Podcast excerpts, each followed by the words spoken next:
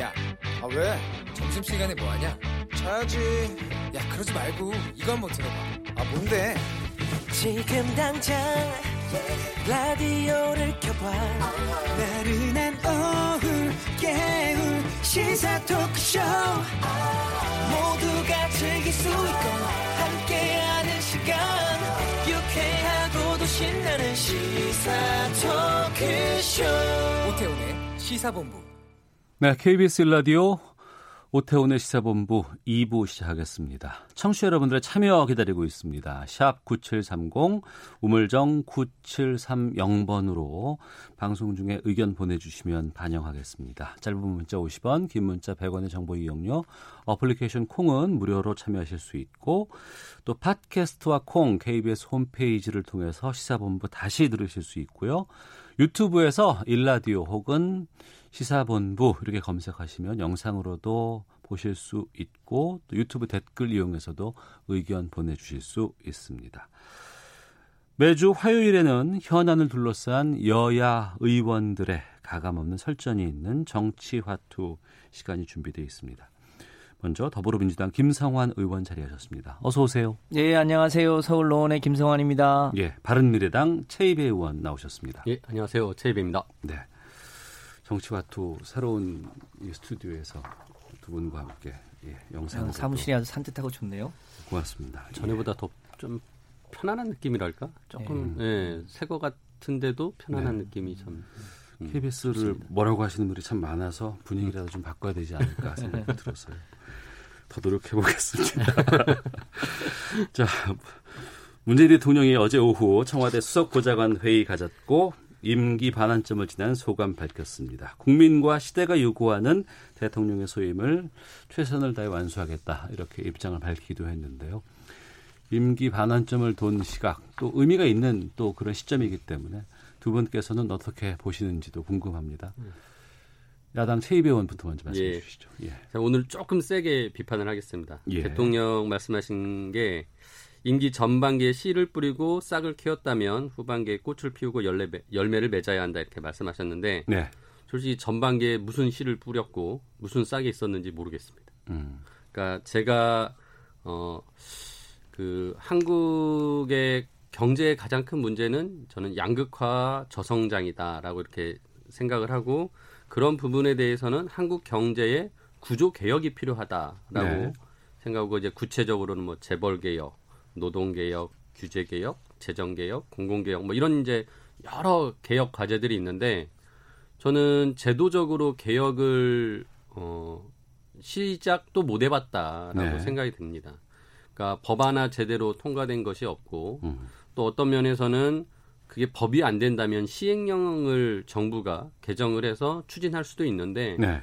그런 부분들도 어, 거의 없었다라고 생각이 들어서 2년 반 동안 솔직히 어, 국민들의 기대에 너무 미치지 못했다라고 생각을 하고요. 예. 물론 뭐 대통령이 평화의 어, 과정인 뭐 음. 그 북한의 비핵화 문제 굉장히 공을 많이 들였고 어 한때 성과도 있을 걸로 크게 저희가 기대했지만 또 막상 그게 지금 굉장히 어 불투명한 또 상황이 돼서 대통령이 어 씨를 뿌리고 이제 열매를 맺어야 된다라고 했는데 열매를 맺기보다는 네. 지금도 계속 씨를 뿌리는 과정이고 음. 저는 좀더 어, 적극적으로 어, 이런 개혁 과제를 나서야 된다. 이게 촛불 정권이라고 하는 지금 문재인 정권의 국민들의 기대였다라고 생각하고 그 기대에 어, 호응하기 위해서 더 열심히 좀 해주시기를 그런 부탁을 드립니다. 네. 김성환 의원님. 예, 어, 우리 최배 의원님 말씀 깊이 잘 새겨드려야 될 거라고 생각을 합니다. 대통령께서 이제 혁신, 포용, 공정, 평화 이 네 가지 어, 가치를 중심으로 어, 전반기에 뿌린 씨를 후반기에 이제 꽃을 피우겠다고 했는데 어, 이제 적폐청산을 하거나 공정의 씨를 뿌리거나 또 아주 미미하지만 어, 아동 이제 수당이나 뭐 여러 가지 제도를 하긴 했는데 여전히 국민의 삶의 입장에서 보면 어려운 게 사실이죠. 저는 그 대표적인 지표가 출산율이라고 봅니다. 네. 어, OECD 국가 중에 가장 아이를 조금 낳는 나라인데 그 얘기는 결국 아직 서민들이 어, 아이를 낳고 그 아이가 자라서 행복하게 사랑하고 결혼하고 또 아이 낳고 할 수 있는 환경으로 가기는 아직 부족하다는 의미 아니겠습니까? 음. 어, 이제는 뭐, 뭐, 지난 정부 탓을 하기에도 시간이 꽤 지났고요. 네. 그래서 남은 하반기 동안에는 어, 그 출산율로 상징되는 그 지표가 실질적으로 개선될 수 있도록 하는 것 그것은 다만 이제 출산율의 문제가 아니라 네. 우리 서민들의 삶이 네. 어깨 펴고 살 수 있는 여러 가지 지표들이 어, 실질적으로 개선이 돼서 그 성과가 뚜렷하게 나올 수 있도록 어, 하는데 최선을 어, 문재인 정부와 함께 저희 민주당이 잘해야 되겠다고 하는 다짐을 같이 해봅니다. 네. 그러니까 반이 지났기 때문에 이제는 이제 서- 성적을 받아야 되는 이제 시간이 예. 오지 않았습니까? 이 맞습니다. 전까지는 뭐 인수위도 없이 출범을 한 정부였다 어쨌다 뭐 여러 가지 얘기도 많이 있었습니다만 이제는 더 이상 변명은 의미가 없을 수도 예. 있을 것 같아요. 앞으로 후반기에는 어떤 것에 집중을 해야 될지 뭐 여러 분야가 있겠습니다만 두 의원께서 한 분야만 딱 정해서 이 이것만큼은 이렇게 해달라라고 바라시는 부분이 있으면 김성환 의원께서는 네, 그러니까 장기적인 과제로 보면 봄철마다 다가오는 이제 미세먼지 이 등이 심각한데 이게 이 기후 위기랑 연관이 되어 있잖아요. 그래서 네. 길게 보면 우리가 탄소를 쓰지 않는 새로운 문명 사회로 가는 준비를 차근차근 해나가야 될 거라고 보고요. 어, 당장 삶의 차원에서 보면 아까도 말씀드렸던 것처럼 어, 우리 국민들 한 사람 한 사람의 삶이 훨씬 나아져서 어, 어그애 안 낳는 사회가 아니라 애 낳고 행복하게 살 수 있는 사회로 바꾸는 일에 조금 더 집중해야 되지 않을까 이렇게 생각을 합니다. 네, 최 의원께서는요. 저는 뭐 진짜 말씀대로 뭐 하나 중요하지 않은 정책이 없습니다. 뭐 경제도 그렇고 또 외교 안보 평화 문제도 그렇고 뭐 다 그런데요. 저는 대통령이 어떤 정책도 중요하지만 좀 방법론을 바꾸셨으면 좋겠어요. 어, 소통이 더 많이 필요한 것 같습니다. 네. 그러니까 지금 야당으로서 항상 대통령에 대해서 청와대에 대해서 비판할 때 나오는 게 어, 독선이다라는 많은 표현을 하거든요. 음. 어, 그거는 야당이니까 그냥 그렇게 비판하는 것이 아닙니다. 실제로 어, 문재인 정부 들어와서 국회와 정부 간의 소통, 협치가 굉장히 약해졌고요. 네. 그리고 여야의 협치도 굉장히 약해졌습니다. 음. 그러니까 심지어 이제 지난 패스트트랙 과정에서 아주 극단적인 이제 그런 국회 내 대치 국면이 있었는데 네. 이거는 꼭 어느 누가 하나가 잘못했기 때문이 아니거든요.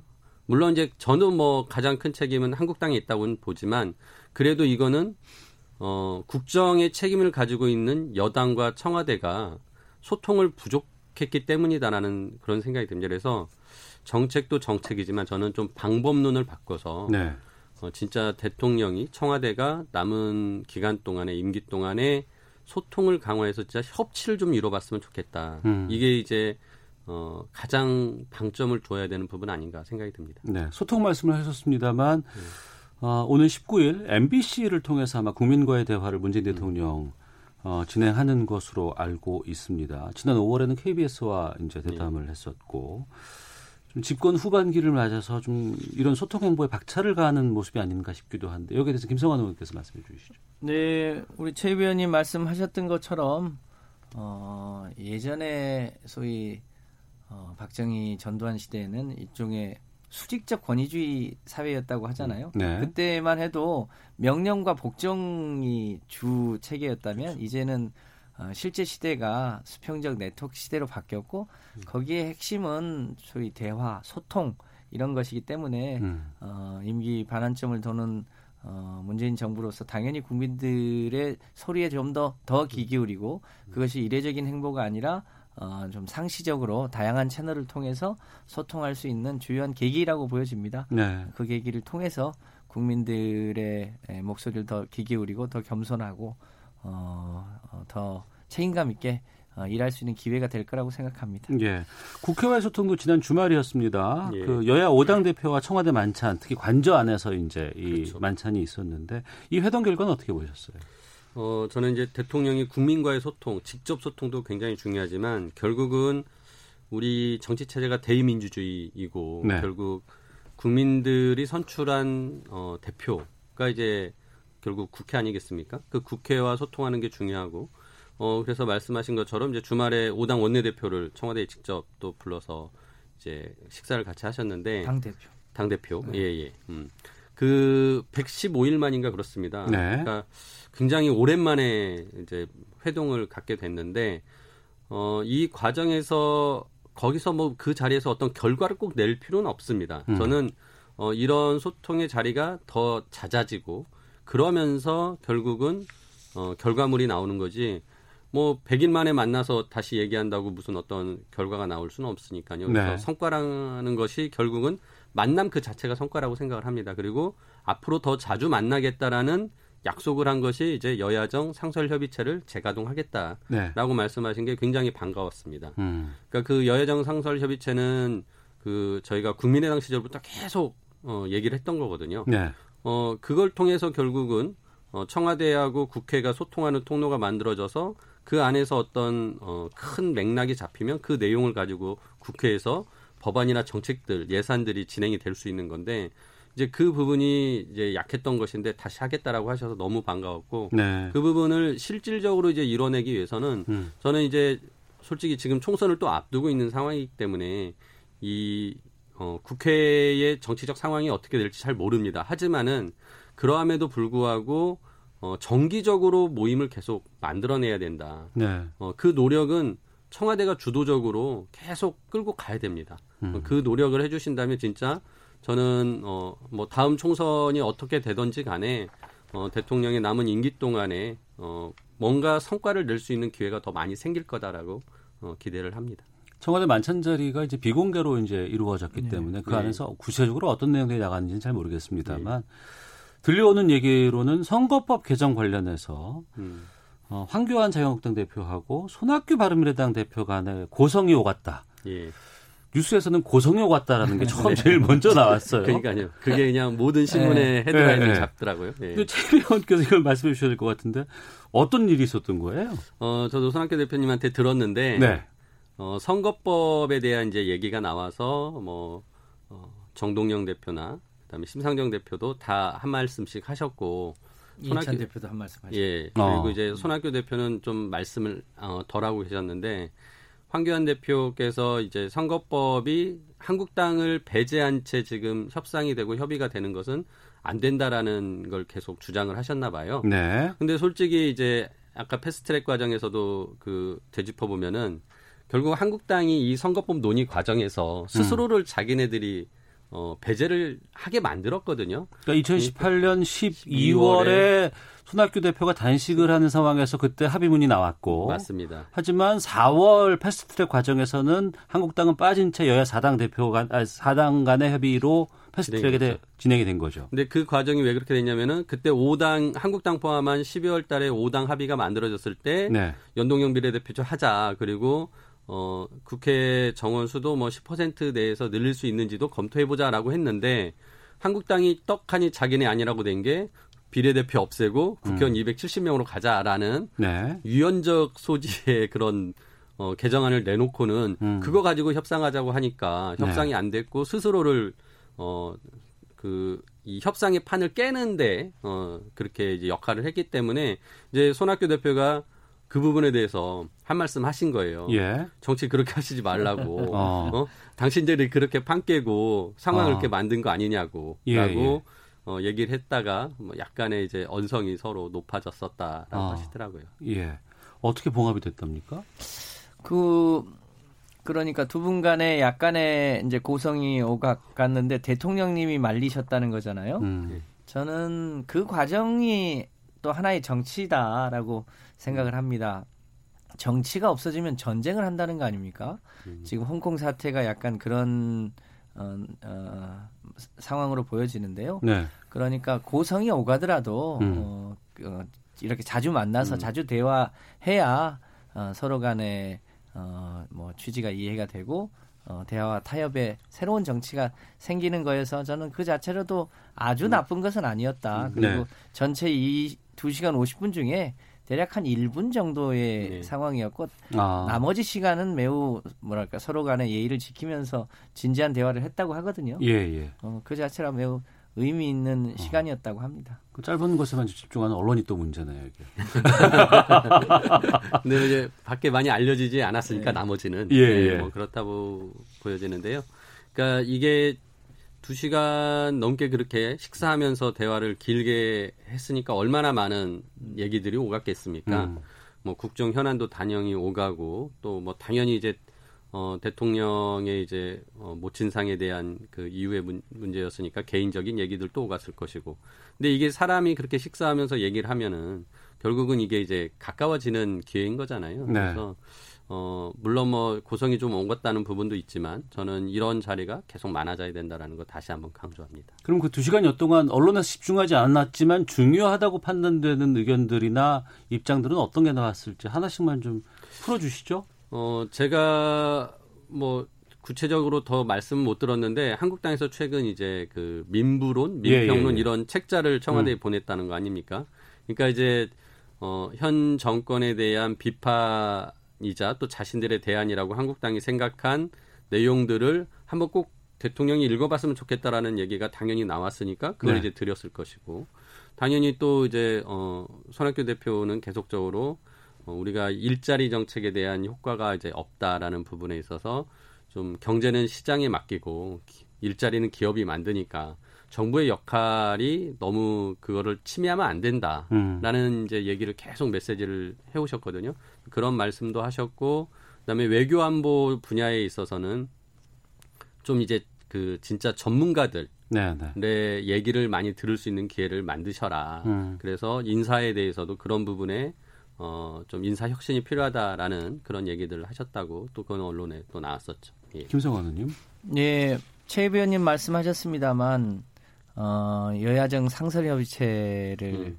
어, 적극 가동하자는 얘기가 이- 있었잖아요. 예, 예. 근데 그 여야정 상설협의체가 만들어질 무렵만 해도 소위 정의당과 민주평화당이 연합해서 교섭단체를 이루고 있어서 아, 그렇습니다. 예, 자연스럽게 어, 5당 협의체가 됐는데 음. 그 이후에 어, 정의당과 민주평화당이 이제 교섭단체가 되지 않으면서 사실상 자유한국당이 5당 협의체 자체를 인정을 안 하려고 했, 하는 것 음. 때문에 어, 대통령님이 하고 싶어도 잘 못했던 측면이 없지 않습니다. 네. 그래서 그 이제 국, 어, 원내는 교섭단체가 중요하기 때문에 어, 교섭단체 중심으로 하더라도 당초의 약속이 5당 협의체이기 때문에 그 정신이 잘 지켜지면 좋겠다는 음. 생각이고요. 아마 정동영 대표 주장이셨던 것 같은데 5당 협의체 말고도 네. 이렇게 격이 없는 자리를 두 달에 한 번씩은 갖자. 어. 이렇게 하셨다는데 대통령이 고심 끝에 분기별로 한 번씩은 하자. 음, 1년에 라고, 네 번. 네, 하셔서 아마 5당 협의체하고는 또 별도로 어, 일종의 무슨 격이 없이 이렇게 음. 비공개로 만나는 자리도 앞으로 자주 어, 있지 않을까 그렇게 예상이 됩니다. 알겠습니다. 만찬에 앞서서 또 청와대에서는 기자간담회가 있었습니다. 3실장, 노영민 비서실장, 정의용 국가안보실장, 김상조 정책실장이 기자간담회를 갖고서 이제 여러 가지 브리핑을 하기도 했었는데요. 어, 뭐 다 다룰 수는 없습니다만 하나만 좀 여쭤보겠습니다. 이 개각하고 청와대 개편 가능성에 대해서 당이 원하고 본인이 동의하는 분들에 대해서 저희가 놓아드려야겠다는 생각을 갖고 있다. 이렇게 밝혀서 좀 눈길을 끌기도 했거든요. 그러면 연말이나 아니면 연초에 개각 가능성은 어떻게 보세요? 네. 이상원 의원님. 예. 네, 이제 공직자 사퇴 시한이 선거 90일 전에는 해야 되니까요. 1월 중순이 마지노선이거든요. 음. 또 정기국회가 예산안 처리 시점이 12월 2일이고 또 그 외에 여러 가지 보수 법안들 처리하는 것 하면 12월 중순 정도 되지 않습니까? 네. 그러니까 그 사이가 어, 개각의 시점이 될 거라고 보여지는데요. 이제 지난번에 이제 조국 장관 건이 있으면서 아무래도 청문회 자체가 국정을 안정적으로 이끌어 나가기에 부담이 있어서 음. 개각을 최소화해야 되겠다는 어, 생각을 청와대가 할, 수, 할 수밖에 없었을 텐데요. 어, 장관들 중에도 총선에 출마하겠다고 하는 의사를 가지고 있는 분들이 있고 네. 또 당에서도 꼭 필요한 분들이 있어서 어 그 뭐랄까요 과하지 않는 범위가 당의 요청과 본인의 동의고 하나 이제 붙이자면 후임자가 안정적으로 청문회를 통과할 수 있는 조건이 되느냐까지를 포함해서 네. 그세 가지 조건에 맞는 부분은 저희가 어, 그 엄선해서 음. 어, 정부 측에 요청할 예정으로 있습니다. 규모는 어느 정도로 저희가 보면 될까요? 지금 언론에 대략 한 4, 5명 선으로 얘기가 되고 있는데요. 네. 어, 소위 장관급으로 치면 뭐 그 이상을 넘어가지는 않을 것으로 예상이 음. 됩니다. 네. 이 세- 청와대 3실장의 기자간담회를 어떻게 보셨어요? 저는 최 의원께서는요? 예, 뭐 아까 전에 말씀드린 뭐 이제 국정 전반에 관한 내용이기 때문에 뭐 아까 전에 그 말씀드린 여러 개혁에 대해서 좀 부족한 부분들에 대한 좀 따끔한 질책을 해야 될 것 같고요. 네. 어, 특히 이제 지금 청와대가 이제 그 좀 focusing을 했어요. 그러니까 그 김상조 정책실장 부동산 문제 주로 말씀하셨고 이제 당연히 안보실장은 평화 저기 한반도 비핵화 문제 얘기하셨고 그런데 저는 솔직히 지금 가장 큰 문제는 결국은 이제 일자리하고 민생의 문제라고 생각을 합니다. 네. 이 부동산 문제는 솔직히 서울 강남의 문제일 뿐이라고 저는 생각을 하거든요. 이게 전국적으로 지방 내려가면 뭐 부동산이 그렇게 심각한 문제가 아닙니다. 근데 너무 정부가 거기에 지금 어 공을 너무 많이 들이는 것 같아요. 음. 그래서 오히려 그런 부분들보다는 더 그 많은 국민들에게 영향을 미치는 일자리 문제나 이런 부분에 대해서 어떤 개선 그 정책과 또 노동 개혁 과제들 어떻게 이끌어 나갈 것인가를 좀 얘기하셔야 되는데 부족했다라고 생각이 듭니다. 특히나 이제 확장 재정 정책 지금 예산안을 어 다루고 있는데 저는 뭐 너무 걱정입니다. 513조의 그 확장 재정 정책을 하는데 규모가 너무 크다. 예. 작년에 비해서 43조가 늘어난 거거든요. 예. 근데 이게 내년에 그 국채 발행이 이제 60조 원이라는 겁니다. 음.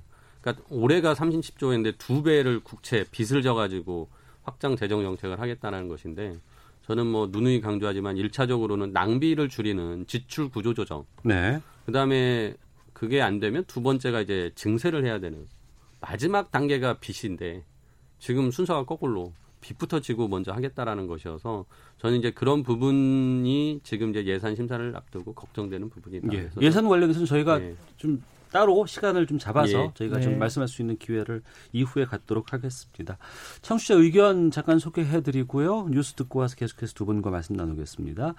둘둘육 하나번 쓰시는 분께서 지난 2년 반 동안 민생보다 패스트트랙과 조국 등 정쟁 이슈로 시간을 허비한 것이 아쉽습니다라는 의견도 주셨고 0298님께서 지금 대한민국의 가장 큰 위험은 국회입니다. 이번 정부의 반환점에 대해서 평가하기 전에 국회 역할은 어땠는지 반성이 필요합니다라는 의견도 보내주셨습니다. 깔끔합니다.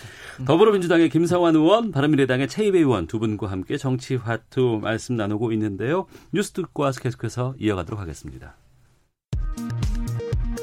독도 해역 헬기 추락 사고 13일째인 오늘 수색 당국이 실종자 한 명을 추가로 발견해 수습했습니다. 해경은 이 시신이 추락 헬기에서 유실된 여성 소방대원 실종자로 추정하고 있습니다. 패스트트랙에 오른 선거법 개정안의 본회의 부의 시점이 다가오는 가운데 더불어민주당은 법안 합의가 끝내 안 되면 일정대로 처리하겠다고 강조했고 자유한국당 재선 의원들은 법안이 통과될 경우 의원직 총사퇴를 건의하겠다는 입장을 내놓았습니다. 한미 3국 합참의장이 이번 주 비공식 협의 자리를 갖습니다. 한일 군사정보보호협정 지소미아 연장 여부를 논의할 것으로 예상됩니다. 김성 유엔 주재 북한 대사가 북미 협상의 교차 권인을 미국에 돌리며 북미 싱가포르 공동 성명의 이행을 미국 측에 촉구했습니다. 남북 관계 정체에 대해서도 군사 준비 태세를 강화하고 있는 남한 당국의 이중적 행동에서 기인한다고 주장했습니다. 일본군 위안부 피해자들이 일본 정부를 상대로 낸 손해배상 청구 소송 변론 기일이 13일로 예정된 가운데 인권단체인 국제 엠네스티가 피해자 배상 요구권을 법원이 인정해야 한다는 법률 의견서를 제출했습니다. 지금까지 헤드라인 뉴스 정원 나였습니다. 이어서 기상청의 송소진 씨 연결합니다. 미세먼지와 날씨 정보입니다. 지금 하늘에 구름이 많은 상태고 일부 지역은 뿌연 먼지 안개도 껴있지만 미세먼지 농도는 전국 대부분 지방이 보통을 보이고 있고요. 대기 확산이 원활한 상태여서 오늘 종일 보통 단계의 먼지 농도를 유지할 전망입니다. 한낮 기온은 서울 15도, 대전 16도, 광주와 대구, 제주 18도 등으로 어제만큼 올라 예년 이맘때 늦가을 기온을 보이겠는데요. 하지만 내일은 오후부터 밤 사이에 전국에 비가 오게 오겠고 바람도 강하게 불어서 내일은 낮 기온이 오늘보다 2, 3도 가량 떨어지겠고요. 대학 수학 능력 시험일인 모레 아침에는 철원 영하 3도, 서울 영하 1도까지 내려가 입시 한파가 찾아올 전망입니다. 수험생들은 건강 관리에 더욱 신경을 쓰셔야겠습니다. 현재 서울의 기온은 14.3도입니다. 미세먼지와 날씨 정보였습니다. 이어서 이 시각 교통 상황을 KBS 교통정보센터 공인혜 씨가 전해드립니다. 네, 이 시각 교통정보입니다. 겨울을 앞두고 도로에서도 월동 준비가 한창입니다. 수월하다고 절대 방심하시면 안 되겠는데요. 경부고속도로 부산 쪽 오전부터 계속됐던 천안 분기점 부근의 작업은 조금 전 마무리가 됐습니다. 하지만 아직도 뒤쪽으로 천안부터 밀리고 있으니까요. 참고 운행을 부탁드리고요. 중부고속도로와 제2중부고속도로 타고 대전 쪽 이동하실 분들은 중부고속도로 이용하시는 것이 더 좋겠는데요. 현재 제2중부고속도로 대전 쪽 하번 천 터널 부근 2차로와 갓길에서 배수로 보수 작업을 하고 있어서 산곡 분기점 부근부터 7km 구간에 차들이 거의 사, 서 있는 상황입니다. 같은 방향 중부고속도로는 작업을 하고 있는 신둔 하이패스 요금소 부근으로 막히고요. 반대 하남 쪽 호법 분기점 부근 3km 구간에서 작업 여파를 받고 있습니다. 한편 남해고속도로 순천 쪽 강진 나들목 하이패스 요금소 1차로에서도 승용차 사고 처리하고 있으니까요. 차로 변경에 각별히 유의하시기 바랍니다. KBS 교통정보센터였습니다.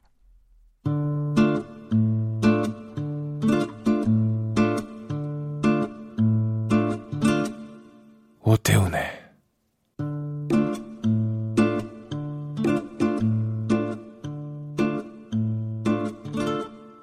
시사본부 네, 오태훈의 시사본부 더불어민주당 김성환 의원, 바른미래당의 최이배 의원 두 분과 함께 정치화투 계속해서 말씀 나누도록 하겠습니다. 아, 국회 총선 이제 5개월 정도 남았습니다. 예. 보수 통합이 좀 뭔가 말이 오가고 예. 만나고 전화가 왔다 갔다 한다고는 하는데 네. 논의가 좀 구체적으로 들어가 있는지 궁금하기도 하고요. 최 의원께서 먼저 좀 짚어주시죠 여기에 대해서. 제가 그렇지 않아도 좀 진행 사항을 알아보려고 뭐 좀 전화를 몇 군데 해봤는데 네.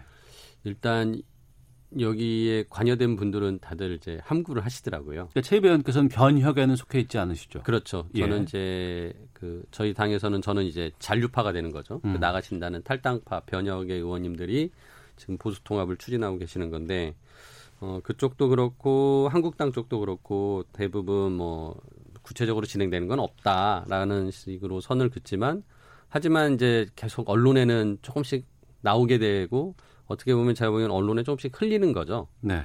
그러면서 이렇게 물밑 작업이나 군불대기 음. 과정이 계속 진행되고 있다라고 보여지고요. 예. 어, 그 변형 모임을 하는 분들이 어, 보수 통합 없다라고 얘기를 하셨어요. 음.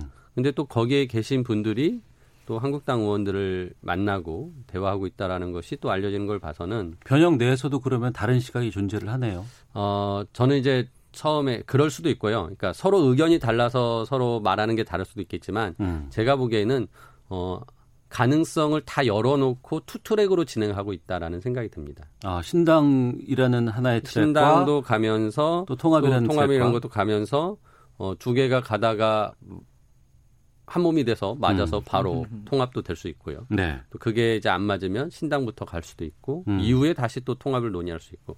그래서 저는 뭐 크게 큰 틀에서는 보수 통합이라는 것은 선거 진짜 마지막까지 계속 논의가 될 가능성도 있다라고 생각을 합니다. 네. 그래서 네. 뭐 어, 아주 빠른 신뢰의 결론이 날 건 아니다라고 어. 보여지고요. 예.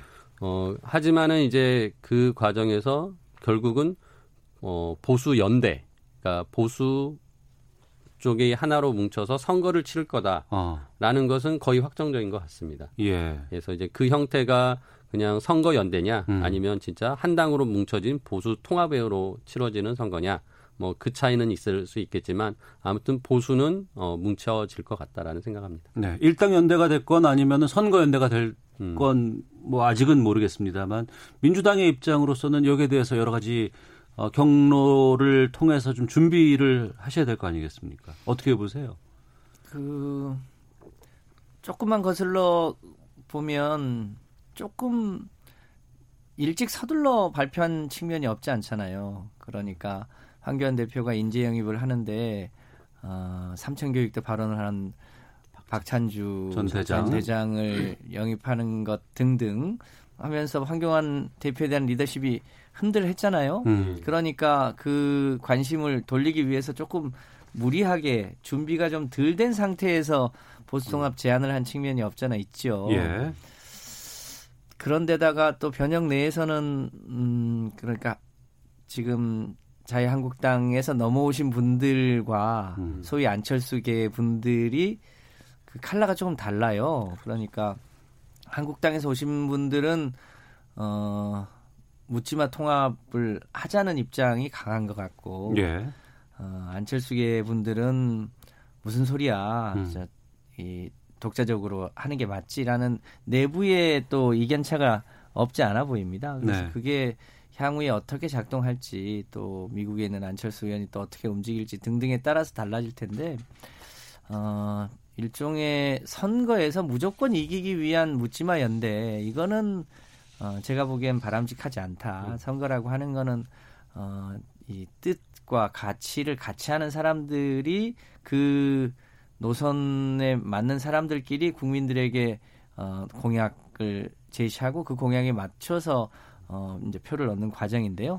그렇지 않고 무조건 일종의 묻지마 반 문재인 연대로 뭘 해보겠다 이렇게 하는 거는 제가 보기엔 국민들에게 어, 인정을 받지 쉽지 않을 거다. 음. 또 특히 무슨 연, 연대 방식으로 뭐 하는 거는 저희도 과거의 경험을 봤습니다만 막상 해보면요 쉬운 일이 아닙니다. 그렇죠. 어, 네. 그래서 뭐 조금 더 지켜봐야 되겠습니다만 전 특히 어 그 촛불 시민들이 어 박근혜 최순실 국정농단을 겪으면서 소위 이 촛불을 통해서 어 그것에 대해서 심판한 거 아닙니까? 네. 그런데 여전히 이 박근혜 탄핵에 대해서 부정하는 세력과 그것을 인정하자고 하는 세력이 엄연히 있는데 그거를 묻고 갈 수 있을 거냐에 대해서 회의적입니다. 그래서 생각보다는 잘 안 될 수도 있다. 네. 그럴 가능성도 그러니까 한 반반 음. 정도는 되지 않나 이렇게 생각합니다. 아직 시간이 좀 많이 남아 있는 상황이긴 합니다만 좀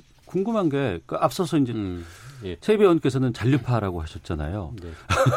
그러면 그 잔류 쪽에 계신 분들 손학규 대표를 예. 비롯해서 어떻게 지금 그러니까 앞으로 이제 행보가 어, 김상원 의원님이 제대로 짚어주셨는데요. 예. 그러니까 선거를 목전에 두고 결국은 이제 정치 공학적으로 결국은 다음 그러니까 선거에 재선하기 위해서 당선되기 위해서 그런 어, 움직임을 갖는 것에 대해서는 저는 뭐 국민들이 비판적일 수밖에 없다라고 생각을 하고요. 어, 그러면서 이제 뭐 바른미래당의 또 전신이 국민의당부터 이제 제가 어, 있었기 때문에 말씀을 드리면 그러니까 국민의당이 처음 출발할 때는 이제 어, 중도 개혁이라는 가치를 가지고서 시작을 했습니다. 그리고 우리가 다당제라는 어, 한국 정치의 구조 변화를 일으켜내는 어, 역할을 하자라고 시작을 했고요. 그래서 이- 그 과정을 지키려고 하는 분들이 지금 이제 계속 남아있을 분들인 거죠. 네. 저는 보수 통합이나 보수 연대 쪽으로 결국은 가실 분들은 결국 양당으로 회귀하는 것에 동참을 하게 되는 것이고 결국은 국민의당부터 지키고자 그러니까 만들어서 지키고자 했던 것을 저는 잃는 것이다라고 생각하고 음. 그런 면에서 이제 저는 그걸 지키기 위해서 여기서는 제3지대를 이제 통합하는 과정을 거쳐야 된다라는 생각을 합니다. 그래서 네. 그 제3지대 통합이라는 게 뭐 물론 과거에 국민의당으로 같이 시작했던 분들도 있겠지만 어 김성환 의원님 말씀하신 대로 그 적폐 세력인 한국당에 여전히 지지하지 못하는 사람들 그리고 어 문재인 정부 들어와서 여러 가지 경제 지표가 악화되고 민생이 안 좋아지고 또 조국 사태를 겪으면서 굉장히 어 지금 문재인 정부를 지지할 수 없는 분들이 결국은 중도나 무당층으로 계속 확장되고 있다라고 저는 판단을 하고 그분들에게 우리가 어, 희망이 될 수 있어야 된다라고 생각하고 그런 중도와 개혁의 가치, 공정과 정의의 가치를 어, 제대로 국민들에게 저희가 어, 설명하고 보여드려서 그분들의 지지를 받는 제3지대로서 어, 계속 나가려고 지금 진행을 하고 있고요. 이런 부분들이 지금 구체적으로 또 어, 여러 가지 저희도 뭐 인재 영입이랄지 음. 하는 등등의 과정들을 진행을 하고 있습니다. 그래서 어, 좀 시간이 필요할 것 같습니다. 왜냐하면 변혁 그 의원들이 탈당을 뭐 12월쯤 정기국회 끝나는 12월 10일 정도에 하신다고 하니까 뭐 그게 지나가면 이제 그때부터 굉장히 좀 빠른 속도로 우리가 진행을 해야 되지 않을까 그 싶습니다. 12월쯤에 계획하고 있는 탈당의 규모는 어느 정도로 지금 파악하세요? 어, 저는 지금 바른정당계 출신 의원님들이 8명입니다. 예. 그분들은 뭐 나가실 거라고는 건 확신한데요. 예. 근데 이제 어, 아까 전에 그 안철수계라고 하는 비례대표 의원들이기 때문에 예, 그분들은 이제 탈당을 하면은 의원직을 상실하기 때문에 거기 남아 있을 것 같고. 남아 있을 것 같고 저는 안철수 전 대표가 어, 과연 보수 쪽에 힘을 실어주는 그런 행보를 할 것이냐라고 했을 때 그렇지 않을 거라고 봅니다. 이미 어. 어, 본인이 보수 통합에 대해서는 아- 어, 반대한다라는 것에 대해서는 메시지를 명확히 지난 9월에 냈었고요. 음. 어, 그리고 지금까지의 그 안철수 전 대표의 행보를 봐서는 어, 한 번도 보수 쪽에 그 행보를 기울인 적이 없습니다. 오히려 2012년에는 문재인 어, 당시에 이제 대통령 후보였을 때 두 분이 단일화 단일화를 할. 정도로 예, 예.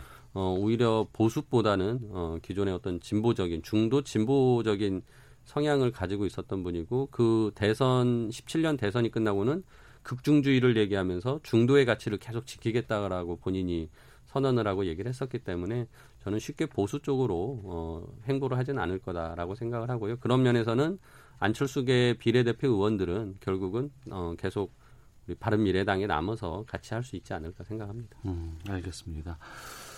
민주당 쪽에 또 어, 의미 있는 만남 움직임들이 있었습니다. 친문의 핵심이라고 하는 민주당의 전해철 의원과 또 비문이라고 일컬어졌던 이재명 경기지사가 주말 만찬 회동을 했다고 합니다.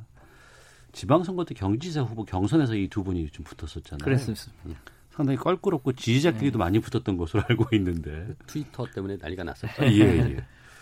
이렇게 만찬 회동을 한 것, 또 탄원서, 이재명 지사를 위한 탄원서에도 서명을 했다고 하는데, 이 만남은 어떻게 보셨어요? 김성환 의원께서 말씀해 네. 주시죠. 그 이전에 어, 김경수 경남지사와 어, 이재명 경기지사가 또 한번 만난 적이 있잖아요. 네. 그 의미와 이제 크게 보면 맥을 같이 하는 건데 특히 이 전해철 의원과 이재명 지사는 경선 과정에서 실제로 어, 굉장히 이그 당사자들과 그 지지자들이 예민하게 서로 대립했던 측면이 지금까지도 그 여진이 남아있던 상황이었는데 네. 어, 그두 분이 이렇게 특히 이재명 지사가 어려운 가운데 서로 이제 화합의 메시지를 주고받은 것은 우리 당 입장에서는 매우 의미 있는 일이다라고 음. 생각하고요. 저희 당이 이번 이제 총선의 이제 기본 기조가 일종의 단합과 혁신인데요. 내부적으로는 단합하고 또 국민적으로는 더 혁신해서 어, 이번 선거를 치르겠다고 하는 건데요. 그런 측면에서 매우 의미 있고 시의적절한 만남이었다 이렇게 생각합니다. 네. 전해철 의원이 법무부 장관 하마평에 많이 거론이 됐었잖아요, 오르고. 네. 어떻게 됩니까?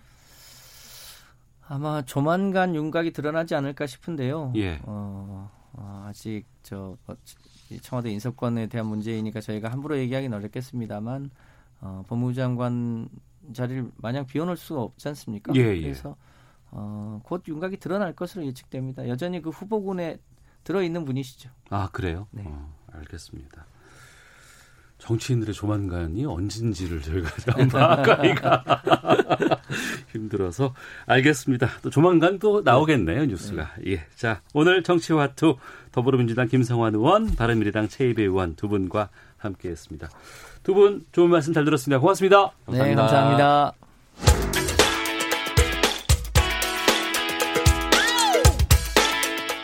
오태훈의 시사본부는 여러분의 소중한 의견을 기다립니다. 짧은 문자 50원, 긴 문자 100원의 정보 이용료가 되는 샵 9730, 우물정 9730번으로 문자 보내주십시오. KBS 라디오 앱 콩은 무료입니다. KBS 라디오 오태훈의 시사본부. 지금 여러분은 대한민국 라디오 유일의 점심 시사 프로그램을 듣고 계십니다. 네, 속보 좀 알려드리도록 하겠습니다. 앞서 일부 방금 뉴스에서 알려드렸었죠. 아시아나 항공 매각을 위한 우선 협상 대상자 이사회에서 논의 중이었다고 했는데 선정이 됐습니다. 방금 들어온 속보에 따르면 HDC 현대산업개발 미래에셋 컨소시엄이 아시아나 항공 매각 우선 협상 대상자에 선정됐다는 속보 알려드리도록 하겠습니다. 자세한 내용은 아, 잠시 뒤 정규 뉴스 시간에 알려드리도록 하겠습니다. 자, 1시 45분 되고 있는데요. 연예 문화 이슈를 또 예술 이슈들을 폭넓게 알아보는 시간입니다. 하재근의 문화살롱. 하재근 문화평론가 자리하셨습니다. 어서 오세요. 네, 안녕하세요. 네. 한 시대를 풍미했던 배우 윤정희 씨가 알츠하이머 치매에 걸려서 10년째 투병 중이라는 사실이 알려졌습니다. 10년 동안 투병 중이셨다고요? 네, 그렇게 요번에 알려졌습니다. 어. 윤정희 씨의 남편이 백건우 씨거든요. 피아니스트. 피아니스트, 세계적인 피아니스트. 네. 백건우 씨가 요번에 이제 공연차 공연 관련해서 인터뷰를 했는데 음. 거기에서 밝힌 거죠. 네. 사실은 10년째 투병 중이다 알츠하이머로 윤정희 씨가. 그런데 요즘에는 이제 이 병세가 안 좋아져서 어 뭐 요리하는 법도 잊어버리고 어. 또 밥을 먹은 직후에 밥 먹은 거 잊어버리고 또 먹자고 한다거나 예. 아니면 딸하고 동생을 때로는 구분하기 어려울 정도로 어. 그렇게 상황이 좀 악화됐다. 예. 그렇게 밝힐 겁니다. 예. 윤정희 씨 하면은 그야말로 뭐 6, 70년대 뭐 은막의 스타였고 네. 1세대 트로이카 중에 한 명이다. 이런 얘기들 참 많이 들었던 것 그렇죠. 같아요. 이때 이제 1960년대 트로이카라는 말이 처음에 생긴 건데, 그러니까 제일 잘 나가는 여배우 3명을 일컬어 트로이카라고 부르는 관습이 이때 생긴 건데, 네. 1960년대가 우리나라 한국 영화 최전성기였거든요. 최전성기. 네, 아마 앞으로 다시 오지 않을 아? 역사상 유일한 전성기. 어. 왜냐하면 그때 TV가 생기기 전이었으니까. 아, 영화로 영상을 볼 수 있는 매체는 영화밖에 네, 없었군요. 전 국민한테 오락거리가 그 영화밖에 없었던 시절. 음. 그런 시절은 앞으로 다시 오지 않을 테니까.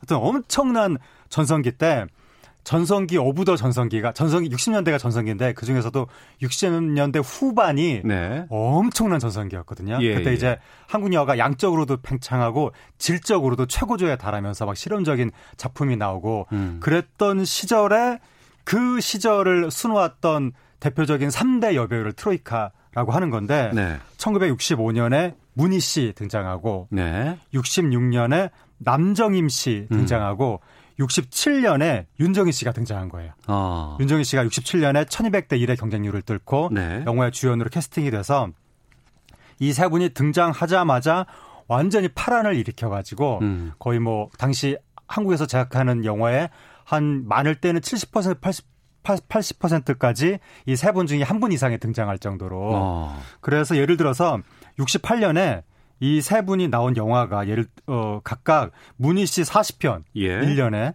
남정임 씨 58편, 어. 윤정희 씨 50편.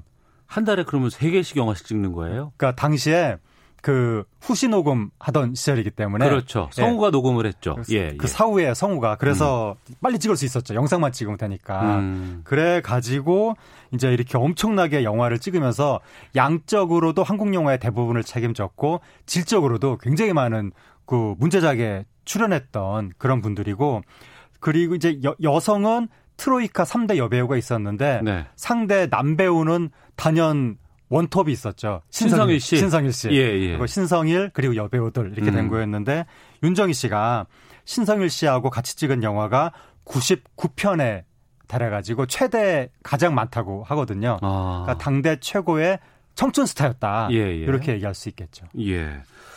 당시에 좀 이례적인 영화 열정을 보여줬던 분이었다는 평가가 있다고요? 네, 이제 당시에 60년대 우리 사회 분위기가 여배우가 막 스타가 되면 막 정신없이 영화를 찍고 어느 순간 조, 저기 뭐 부유한 배우자를 만나서 음악에서 은퇴하는 네. 이게 수순이었거든요. 어. 그런데 윤정희 씨는 일단 부유한 배우자가 아니라 예술가 피아니스트 네, 네. 하고 결혼을 했고 어. 그다음에 결혼하고 나서도 은퇴하는 것이 아니라 계속 영화를 찍었고 네. 그리고 70년대 중반에 청년 영화상 시상식 상 받으러 올라가서 이제 나 영화 더 공부하고 싶다라고 음. 하면서 그냥 프랑스로 여- 유학을 떠났습니다. 네. 그래서 원래 최고의 자리에 있던 스타가 그거 다 내려놓고, 내려놓고 어. 공부하러 간다는 게 네. 쉽지가 않은 건데 음. 그럴 정도로 영화 열정이 어마어마했다 윤정희 씨가. 네. 그리고 보통 당시 60년대 스타들이 그때 화려, 화려한 시절을 보내고 나중에 더 이상 스크린에서 볼 수 없었던 경우가 많은데 음. 윤정희 씨는 30대, 40대, 50대, 60대까지 계속해서 영화를 찍은 거예요. 네. 그러니까 굉장한 영화에 대한 열정을 보여줬고 그래서 60년대부터 트로이카 시절부터 윤정희 씨는 다른 배우들 사이에서 돋보이는 뭔가 좀 예술적인 아우라 그런 게 있었던 배우였죠. 네. 최근에 찍었던 영화가 2010년인가요? 그 이창동 감독의 영화 시가 아니었습니까? 네. 그럼 이때도 그러면은 약간 투병 중이지 않았을까 싶은 생각이 드네요. 그게 지금 알려진 거죠. 그러네요. 예, 시를 찍고 주연으로 이제 찍고 당시에 칸 영화제 가고 뭐 이런저런 상도 받고 했었는데 그, 그 9년 전이잖아요. 음. 10년 전부터 증세가 있었다면 결국 시를 알츠하이머 증세와 싸우면서 찍은 거였구나. 네, 네. 그땐 몰랐는데 음. 이제서야 이제 알려진 것이고 제가 윤정희 씨가 굉장히 어떤 돋보이는 예술적인 아우라가 있었다고 말씀드렸잖아요. 네. 아마 그래서 이창동 감독이 음. 윤정희 씨가 프랑스에 살고 있었는데 예. 그 프랑스까지 쫓아가서 윤정희 씨를 설득해 가지고 아마 섭외를 한 것이 아닌가 음. 그렇게 생각이 되고 처음부터 이창동 감독의 시 대본을 쓸 때 윤정희 씨를 상정하고 썼다는 거예요. 그래서 여주인공 이름이 미자거든요. 네네. 그 본명이거든요. 윤정희 씨 본명. 아 윤정희 씨의 본명이 미자예요. 예, 본 손미자 씨였는데 어. 이제 여배우가 되면서 자기 스스로 자기 예명을 지은 거예요. 윤정이라고. 음. 근데 어쨌든 본명하고 똑같은 이름으로 그때 시에 나와서 그러니까 윤정희 씨의 특이점이 두 가지 특이점이 있는데 하나는 전생에 걸쳐서 여우주 연상을 받았다. 네. 20대, 30대, 50대, 60대까지. 아. 그리고 좀 드문 케이스죠. 그러, 이게 매우. 그러네요. 예. 그다음에 또 하나 특이점은 어, 대표작이 최근작이다. 어. 보통은 젊었을 때 대표작이 있잖아요. 그렇죠. 예. 윤정희 씨는 66세 때 찍은 시가 대표작이니까 음. 아, 그야말로 전생에 걸쳐서 영화의 열정을 불태웠다. 이렇게 볼 수 있을 것 같습니다. 알겠습니다. 좀 건강해지셨으면 좋겠는데 이렇게 근데 갑자기 이렇게 투병 사실이 나온 이유가 뭔가 궁금하기도 하네요. 윤정희 씨 딸이 그 저기 바이올리니스트 백진희 씨인데요. 음. 백진희 씨가 요번에 이제 투병 사실을 그동안 가족만 알고 외부에 알리지 않았었거든요. 네. 근데 이제 10년 만에 이 사, 이걸 알린 것이 윤정희 씨가 지금 뭐 굉장히 많은 것들을 잊어버렸는데 음. 그두 가지 확실하게 기억하고 있는 게 남편은 알아본답니다. 확실하게. 네. 그리고 또 하나가 아직도 촬영 얘기를 한답니다. 아 그래요. 그 영화에 대한 얘기는 항상 배우시네요. 그렇죠. 예. 그런 얘기를 뭐 촬영 일정 이런 것도 뭐 어. 요즘도 물어보고 그래서 아 이 영화 팬들이 윤종희 씨를 얼마나 사랑하는지를 요번에 그러니까 요 이렇게 투병 사실을 알려서 음. 영화 팬들이 다시 한번 엄마에 대한 사랑을 표현해 줬으면 좋겠다. 네네. 그러면 그게 엄마한테 정말 힘이 될 것 같다. 음. 그렇게 얘기를 했습니다. 알겠습니다. 자, 아, 쾌차하셨으면 좋겠다는 좀 말씀 전해드리겠고요. 다음 좀 주제로 가보겠습니다.